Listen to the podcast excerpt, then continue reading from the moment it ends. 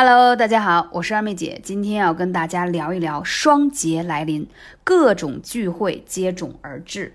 这个时候通常我们有两个胃，一个是用来装丰富的三餐，另一个就厉害了，可以装各种的饮料、奶茶、甜食、零食。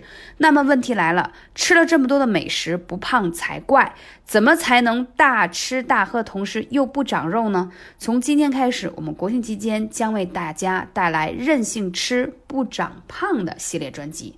如果你也是想吃又不想胖，的小主，那就节日关注一下吧。其实去过日本的，或者经常看日本美食片的人啊，都会发现，日本其实，嗯，当地的人民也特别喜欢好吃，对吧？但是虽然他吃的食物当中，大家看上去都是那些，啊，像三文鱼啊，都是很低脂的海鲜为主，然后油炸啊，甜品并不是那么多。其实不以为然。第一，他们的甜品可真是在亚洲都非常有名，无论是北海道的冰淇淋，还是各种的蛋糕、奶酪，都是。还有呢，你再看他的饮食当中，也是有很多高油炸的，比如说炸猪排呀、烧烤呀，还有天妇罗等等等等。包括他们还喜欢喝他们当地的这种酒类，也是热量很高。那为什么他们没有那么胖啊？看上去就是很轻盈的身材。包括他们整个的这个国家三高人群都比较少。第一，在他们的饮食文化当中，研究发现他们爱吃纳豆。啊，日本纳豆很有名，对吧？就是拿生鸡蛋磕进去搅拌一起吃。纳豆其实是一个降脂，然后清理三高血脂啊，就是血脂当中的这个杂质非常好的一个食物啊，非常好。其实现在国内也有卖的。还有一个就是在他所有吃的这些日料当中都会有什么青芥末？其实这个青芥末它又叫山葵。这个山葵啊，不但口感好，有丰富的营养，知道吗？它有更好的作用，就是对胰腺特别好，它可以唤醒人的胰腺的功能。大家对胰腺了解吗？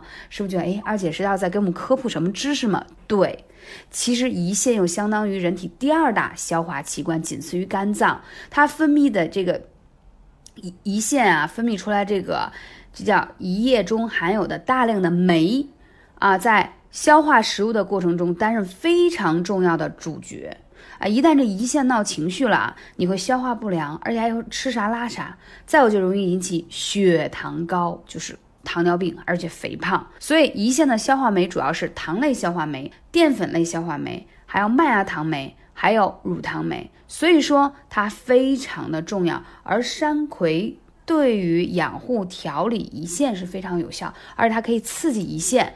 就是有这个宣发的功能，大家了解吗？所以说，刺激胰腺分泌出来都是这个酶的物质。我在之前的节目中就跟大家说过，其实你长不长胖，一个是跟你的饮食结构有关，当然不能说天天吃那种高油的食物。在吃同样的食物范围内，你为什么容易胖？是你体内代谢这些啊脂肪啊，消化酶这个成分变少了。那这种成分本身是在。生的食物当中存在会比较多，然后过度高温之后，这个食物当中就比较少啊。所以说我们在摄入当中建议大家一定要每天适当的补充什么果蔬汁很重要，还有就是建议大家可以补充酵素，酵素就是天然的酶。所以你在这个系列的这个不长胖的这个课程当中，你会发现二姐不断在给大家科普。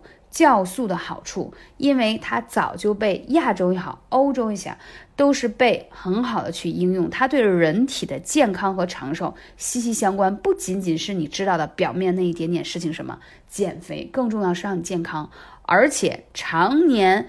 补充酵素的小主，你会发现它皮肤还变得特别的好，因为你肠道当中都会有或多或少没有代谢掉的脂肪，还有毒素，时间久了就会形成色斑、皱纹、暗黄、长痘痘，还有口气的问题。等等，这样，所以酵素对人体的帮助是非常多。其实早在发明这个酵素的时候呢，是想说很多人呢上班啊、学习啊、工作压力大、生活节奏快、饮食不规律啊、果蔬摄足不够，所以才研发了这样的一个补充的一个酵素液。但是呢，现在发现呢，哇，一日三餐。可以按照科学健康的配比方式去吃的人真的是越来越少，所以呢，你体内的这种酶的物质就会越来越少，就会导致什么亚健康的首先的问题就是肥胖的问题。所以这个酵素酶的这个知识点，二姐一定要跟大家来科普一下，什么时间吃呢？建议大家，如果你没有什么脾胃不适的问题，可以在早上空腹喝。喝这个原液一定要加温水，不要超过四十度的水温，它会增强你一天的新陈代谢和吸收力。如果说你胃肠不是特别好，受不了这么酸的感觉的话，你可以在餐后一个半小时以后去喝。还有跟你说一个小窍门，尤其是在你今天吃了夜宵或者吃烧烤，油脂含量高，或者是大鱼大肉，你一定要记得喝酵素，帮你补充多的酶，消化的酶，这样防止你长胖，还能代谢掉这些烧烤当中的一些不良的物质对你身体的伤害。了解了吗？所以说。继续听我的节目，你会学到更多。如果你有更多减肥的问题，可以来问二妹姐，微信是幺八三五零四二二九。好，下期节目再见喽。